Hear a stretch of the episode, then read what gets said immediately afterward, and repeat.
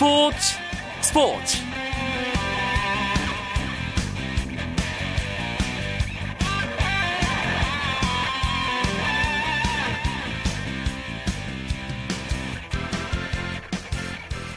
안녕하십니까. 금요일 밤 스포츠 스포츠 아나운서 이광용입니다. 프로야구 선수들의 대이동이 다시 한번 일어났습니다. 오늘 있었던 2013 프로야구 2차 드래프트 결과 두산에서 있었던 이해천 선수가 1라운드 4순위에 NC에 지명됐고요. 임재철 선수는 1라운드 8순위로 LG에 지명을 받았습니다. 심수창 선수는 2라운드 15순위로 롯데 유니폼을 입게 됐습니다. 2차 드래프트는 신생구단 NC의 선수단 구성과 각 구단별 전력 균형을 위해 2011년 도입돼 처음 열렸고요. 그해 지명돼 팀을 옮긴 이재학, 김성배, 신용훈 선수 등이 올해 성공 시대를 열면서 이번 드래프트도 아주 큰 관심을 모았죠. FA 선수들에 이어서 2차 드래프트를 통해 프로야구를 대표하는 많은 선수들이 유니폼을 갈아입게 되면서 내년 프로야구의 판도 변화에 벌써부터 큰 관심이 집중되고 있습니다. 금요일 밤 스포츠 스포츠는 재미있는 축구 이야기 함께 합니다. 오늘도 아주 흥미진진한 여러 가지 이야기 준비되어 있으니까요. 잠시만 기다려 주시고요. 먼저 오늘 들어온 주요 스포츠 소식부터 정리해 드립니다.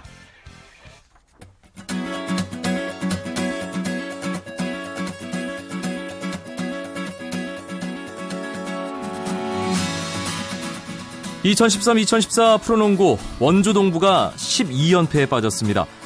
동부는 부산 KT와의 경기에서 68대 85로 패했는데요. 연패 탈출을 위해 김주성 선수까지 투입하는 등 총력전 태세로 나왔지만 동부 턴오버 20개나 기록하면서 자멸했습니다. 서울 SK와 인천 전자랜드의 경기에서는 13득점을 올린 김선영의 활약에 힘입어 SK가 70대 64로 승리하고 5연승을 달리며 선두를 굳게 지켰습니다. 한편 KBL은 20일 서울 잠실 학생체육관에서 열린 서울 SK와 고양 오리온스의 경기에서 오심을 한 심판들에게 출전 정지 징계를 내렸다고 밝혔습니다. 주심 최한철 심판과 1부심 홍기환 심판에게는 출전 정지 2주, 2부심인 김백규 심판에게는 1주 출전 정지의 징계를 내렸는데요. 하지만 오리온스의 재경기 요청에 대해서는 경기 규칙 제101조 재정 신청 관련 심판 판정에 대한 제소는 일절 인정하지 않는다는 조항에 따라 받아들이지 않기로 했습니다.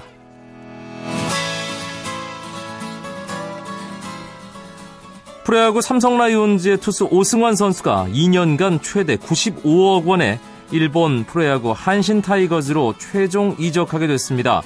삼성 구단은 오늘 경산 볼파크에서 한신 구단 관계자와 만나 자유계약 선수 자격을 갖춘 오승환의 이적을 최종 합의했습니다. 오승환은 계약기간 2년에 계약금 2억엔, 연봉 3억엔 등 8억엔을 보장받았고 성적에 따른 인센티브까지 최대 9억엔, 우리 돈으로 약 95억 원까지 받을 수 있게 됐습니다.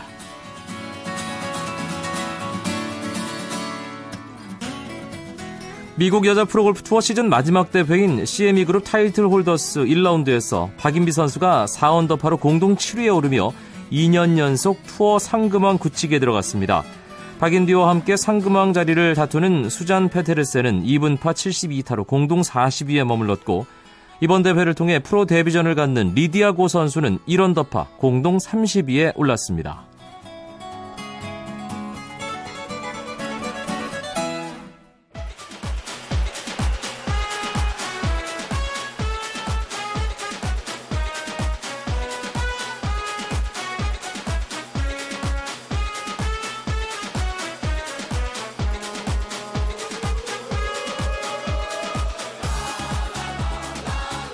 금요일마다 찾아오는 국내 축구 이야기 축구장 가는 길 시간입니다. 오늘 이야기 손님 두 분 먼저 소개해드립니다.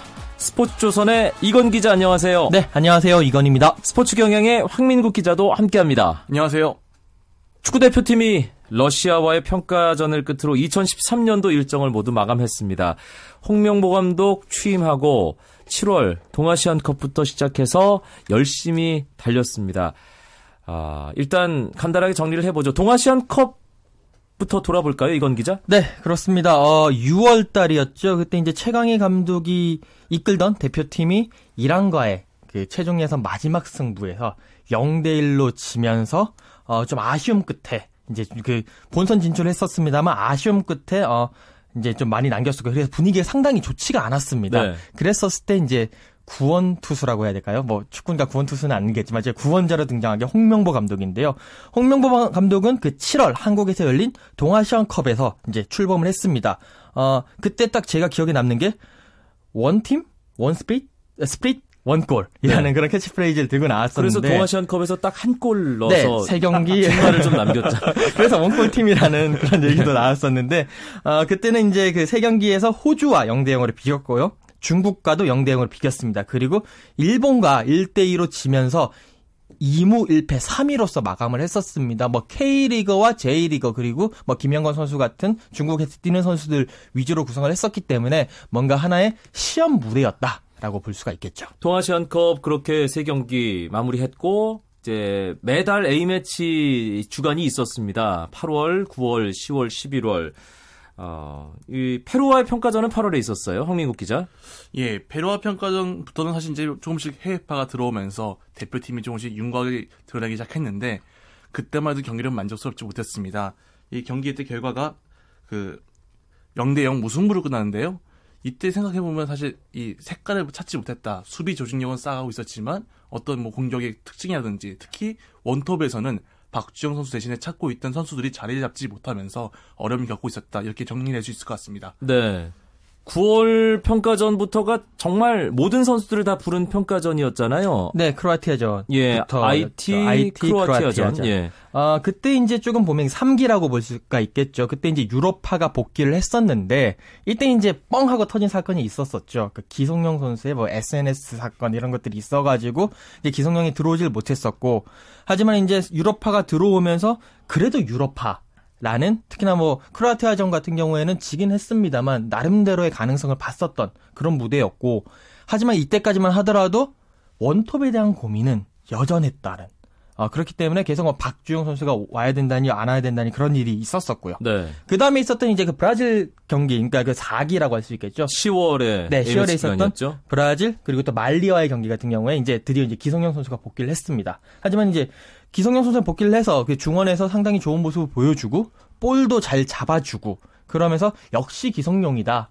라는 뭐 뭐라고 해야 될까요? 하나의 면제부라고 하긴 그렇겠지만 상당히 어 좋은 능력을 인정을 받았었고요. 그 대표팀에 필요하다는 사실을 스스로 증명을 했죠, 결국에. 네, 그렇습니다. 아 그렇게 해서 이제 기성용 선수는 잘 안착을 했고 역시 이때까지도 결국에는 물론 이제 말리와의 경기에서는 이제 쾌승을 거뒀습니다만 원톱에 대한 문제는 여전히 안고 갔던 그러니까 4기 때까지 10월 A매치 때까지는 원톱에 대한 문제를 계속 안고 갔던 그런 상황이었습니다. 그래서 이 축구장 가는 길 시간에도 저희가 얘기를 하긴 했습니다만 11월에 있을 스위스 러시아와의 두 경기를 앞두고 과연 박주영 선수가 원톱 문제 해결에 이뭐 구원을 하는 그런 역할로 등장을 할 것이냐 등장을 할 것이다라고 축구장 가는 길에 출연 기자들이 다 얘기를 했는데 박주영 선수 이름은 없었고 결국 김신욱 선수만 포함이 됐습니다. 그리고 김신욱 선수가 상당히 잘했어요. 두 경기를 통해서. 일단 11월 A매치, 스위스전, 러시아전 뭐 김신욱 선수가 다시 평가받는 계기가 됐다. 이게 가장 중요한 부분인 것 같아요, 황민국 기자. 11월은 김신욱의 달이었다고 해도 과언이 아닐 것 같습니다. 이 선수가 사실 지금까지는 큰 키를 살린 축구만 한다. 이 뻥축구 논란에 시달렸는데요. 예, 스위스전 예, 머리가 아니라 발을 잘 썼습니다. 네. 예, 뭐 자신의 장점인 연계 플레이도 살려냈고 특히 슈팅 같은 경우는 아, 발로도 이렇게 잘한다는 걸 보여줬는데요.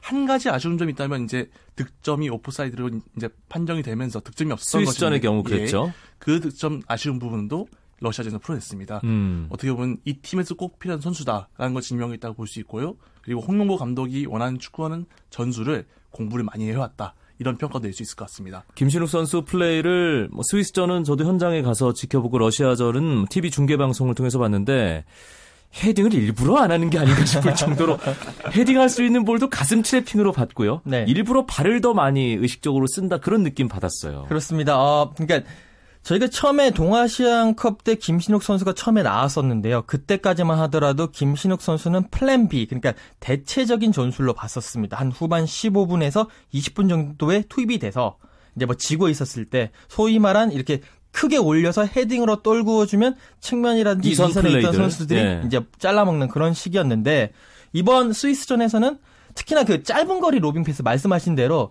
길게 한 30m, 40m가 아니라 15m, 20m 정도의 짧은 거리 로빙 패스를 통해서 가슴으로 잡고 측면에서 치고 들어가는 선수들의 그렇게 패스를 해주면서 상당히 위력적이었었고요. 근데 이제 어떻게 보면 이게 이선 공격, 그러니까 동아시안컵과 이제 비교를 했었을 때 이선 공격수들의 그런 어, 경험에서 차이가 좀 있지 않느냐. 그러니까 음. 동아시안컵 때는 K리거들 그렇다고 K리거들을 뭐 이렇게 뭐 폄하하는 건 아니지만 K리거들 선수들이 있었는데 이 선수들에게는 김신욱 선수가 머리에 강점이 있다는 걸 너무 잘하는 선수들이거든요. 네. 그래서 머리로 올렸었는데 지금 이선 선수들 뭐 손흥민 선수, 이근호 선수, 이청용 선수가 있는데 손흥민 선수는 소속팀에서 키슬링 선수가 있고요. 뭐 이청용 선수도 그 잉글랜드 무대에서 뛰고 있고 또 이근호 선수는 울산에서 같이 손을 그러니까 발을 맞춰본 그런 기억이 워낙 있거든요. 잘하니까요. 그러니까 이 이근호 선수에 대해서 어 아 이근호 선수가 아니라 김신욱 선수의 그 최적 활용법을 소속팀에서 잘 알고 있는 거죠. 그렇기 때문에 단순히 올리는 게 아니라 발도 쓰고 가슴도 쓰고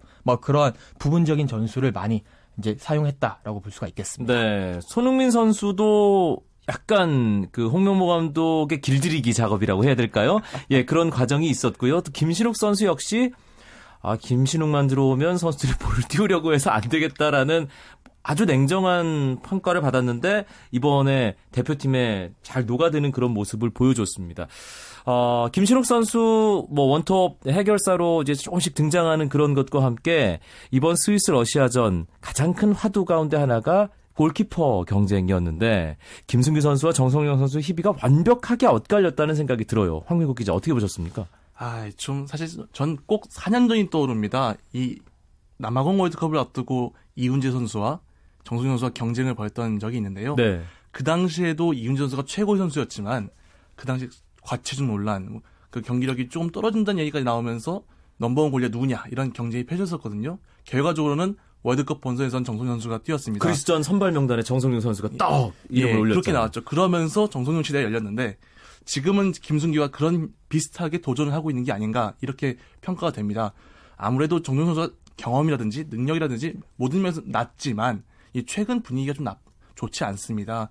K리그 포항전에서 그 보여줬던 실수 그리고 러시아전에서 보여줬던 그 실수 두 가지 실수로 좀 아 이제 정성영이 좀 문제 있는 게 아니냐라는 지적이 나오고 있는데요. 자신감만 좀 잃은 것일 뿐 기량에서 아직 앞서고 있다 봅니다. 네. 그런 면에서 홍명보 감독도 정성영을 믿는다 이렇게 메시지를 보낸 거고요. 아무래도 시간이 좀 지나면 정성, 정성영 선수 워낙 기량이 뛰어나다 보니까 제 기량을 발휘하지 않을까 이렇게 생각하고 있습니다. 그래도 김승현 선수 잘하고 있는 거 맞습니다. 네. 두 선수의 경쟁은 정말 내년 6월 본선 첫 경기 예, 선발 출전 선수 명단이 발표될 때까지 좀 두고 봐야 될 그런 부분인 것 같고요. 어, 대표팀 주장이 계속 바뀌었습니다. 동아시안컵에는 하대성 선수 또 계속 하다가 구자철 선수가 들어오면서 구자철 선수가 주장 원장을 받았다가 이번에 부상 때문에 빠지고 네. 이청용 선수가 두 경기에 주장 원장을 찼어요. 상당히 활약 면에서나 그 완장을 찬 어떤 무게감 면에서나 괜찮았다는 생각이 들거든요. 이건 기자 어떻게 보셨어요? 아, 네. 일단은 뭐 개인적인 활약은 제가 이청용 선수를 이번 특히 두 경기를 보면서 뭐 그런 말이 있지 않습니까? 뭐 경기력은 일시적이지만 클래스는 영원하다라는 상당히 급이 다르다. 네, 급이 다르다. 좀 그런 표현을 하고 싶고요. 아, 몸도 상당히 가볍고 뭐 패싱이라든지 여러 가지 돌파 같은 경우 그리고 또 경기 흐름을 읽는 능력도 상당히 좋았었습니다. 특히 스위스전 같은 경우에는 뭐 명불허전이라는 말을 왜 이 선수가 아직까지 챔피언십에 있지? 이부 리그에 예. 있지라는 그런 느낌을 들었었고 그런데 이제 이때까지는 이청용 선수가 좀 슈팅이 약하던 그러니까 파워보다도 정확성을 이제 위주로 하기 때문에 소녀슛이라는 그런 오명도 있었는데 네. 이번 스위스전에서 정말 멋진 그리고 파워 넘치는 헤딩슛을 하면서 그런 오명을 날려버렸고요.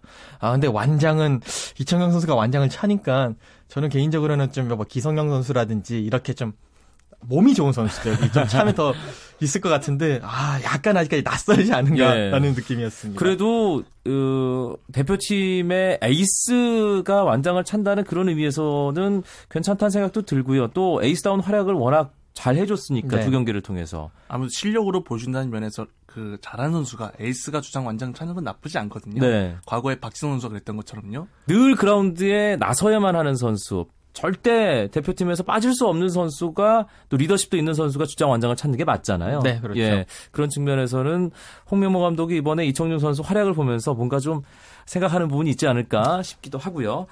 어, 홍명보 감독이 취임을 한 후에 이제 11월 A매치 기간까지 2013년 대한민국 축구 대표팀의 모든 공식 일정이 끝났습니다.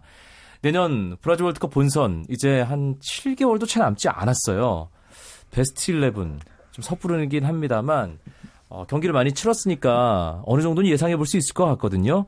예, 간단하게 합니다. 네. 이건 기자. 저희가 많이 틀려서 괜히 이 이름 올라가는 선수들한테 미안할 수도 있을 것 같은데요. 간단하게 말씀드려서 김신욱 선수가 원톱에 나설 것 같고요. 왼쪽에 손흥민, 오른쪽에 이청용 선수. 섀도우 스트라이커로 100%몸 상태라는 전제 조건 하에 박주영 선수. 아, 박주영 선수요. 예. 박주영 어. 선수를 생각을 하고 있습니다. 그리고 어, 기성용 선수와 한국영 선수 혹은 뭐 구자철 선수 두 그러니까 한국영 선수가 상당히 많이 이제 구자철 선수가 기성용 선수의 짝으로 경쟁을 할 것 같고 어, 포백은 왼쪽부터 김진수, 홍정호, 김영권 오른쪽 풀백이 이용 선수가 최근에 조금 안 좋은 모습 보였는데 그래도 저걸 할 것 같고요. 그리고 골키퍼는 전 정- 정성룡 선수에게 한 표를 던져주고 싶습니다. 황민국 기자는요. 사실 뭐 저도 크게 다르지는 않습니다. 좀 다른 포지션을 얘기하자면 shadow 스트라이커 이 한 자리 에다가 골키퍼까지 말씀드릴 수 있겠는데요. 제가 볼 때는 김신욱 선수하고 호흡 여러 가지 여러 가지 면을 봤을 때 컨디션 그리고 흐름을 봤을 때는 이근호 선수가 어떨까 생각하고 있습니다. 음. 지금까지 뭐 사실 K리그 클래식이 아닌 챌린저스 뛰면서 기량이 예전만 못하다 이런 얘기 많이 들었는데요. 최근 경기력만 보면 어, 뒤지지 않습니다. 그리고 팀에서 전수 이해도 높고요. 이런 선수한테 기회를 계속 준다는 면에서 어떻게 보면 좀 어울리지 않을까 생각합니다. 네. 골키퍼는 흐름만 따지면 김승규 선수가 어떨까 생각하고 있습니다. 두 자리는 다르다. 알겠습니다. 금요일 밤 스포츠 스포츠 재미있는 국내 축구 이야기 축구장 가는 길로 채워드리고 있습니다. 스포츠조선의 이건 기자, 스포츠 경향의 황민국 기자와 함께하고 있습니다.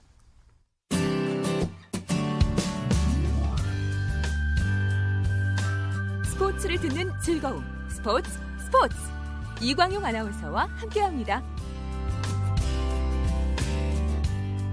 2013 K리그 클래식 이제 막바지를 향해 가고 있습니다. 이제 팀당 두세 경기 정도씩만을 남겨놓고 있는 거죠, 이건 기자. 네, 그렇습니다. 이제 두세 경기 남겨놓고 있는데 선두 경쟁, 3위권 경쟁, 강등 경쟁이 상당히 치열하게 진행되고 있습니다. 지금 순위를 좀 짚어보면 그룹 A는 일단 우승 그리고 아시아 챔피언스 리그 티켓 경쟁 어, 꽤나 볼만한 상황으로 진행되고 있는데 어, 일단 서울과 수원의 차이가 좀 납니다. 그렇기 때문에 그냥 단순한 순위 전북과 서울의 3위 경쟁이 볼만한 것 같아요. 황민국 기자.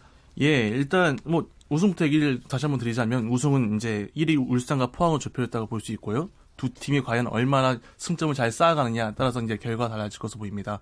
특히 재밌는 건 이제 울산이 앞으로 5점만 더 싸우면 우승을 확정 짓는데 자력으로요. 예, 그런데 이 마지막 세, 마지막 경기에서 울산과 포항이 맞대결을 펼칩니다.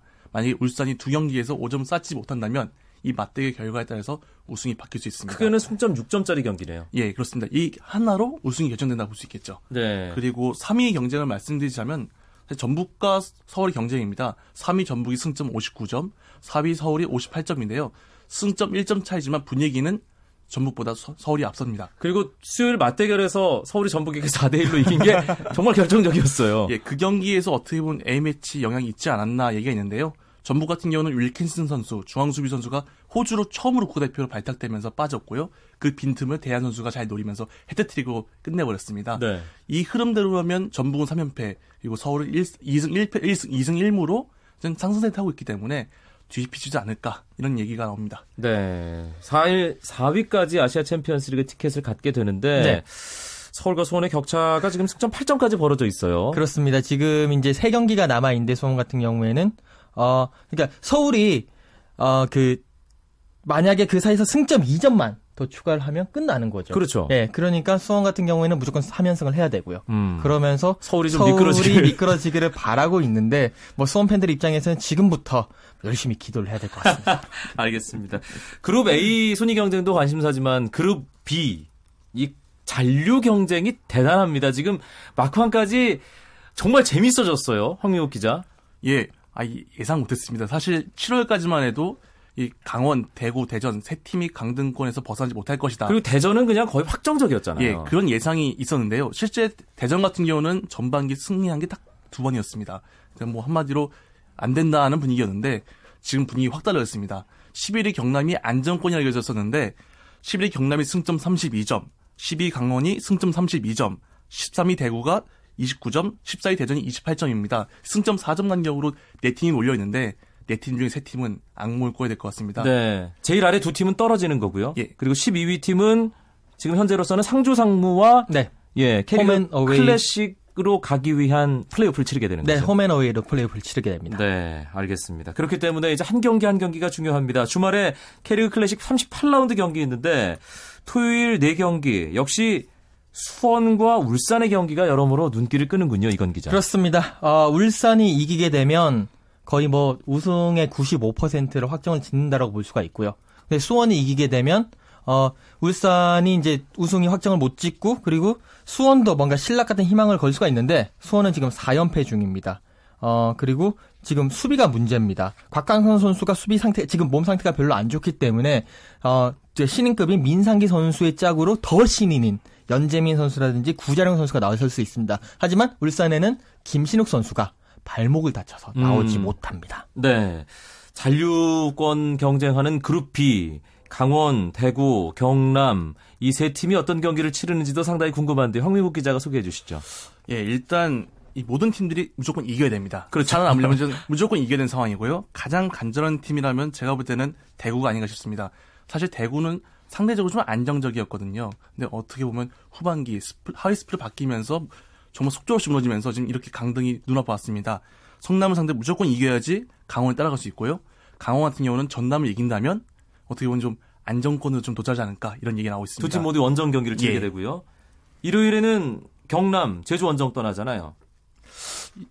네, 예, 그렇습니다. 제주 기자. 원정을 떠나는데 여기서도 지금 경남이 이겨야지 어, 안정권으로 갈 수가 있는 그런 절체절명의 위기입니다. 지금 경남 선수들 합숙하고 주장 바꾸고 지금 일대 개혁을 하고 있다는 소식입니다. 네, 지금 상황으로 볼 때 아무래도 우승 경쟁은 결국 울산과 포항, 황미국 기자 얘기를 해준 대로 마지막 라운드에도 두팀 맞대결이 있기 때문에 그 부분이 중요한데 한 경기 한 경기 이제 한 팀당 두세 경기만을 남겨놓고 있는 2013 K리그 클래식 남은 경기 예, 여러분들 관심 가지고 또 주목해 주시고 또 경기장에 많이 가셔서 선수들 멋진 플레이 하도록 박수 쳐주시면 고맙겠습니다. 오늘 축구장 가는 길 스포츠조선의 이건 기자, 스포츠 경향의 황민국 기자 두 분과 함께했습니다. 고맙습니다. 감사합니다. 고맙습니다.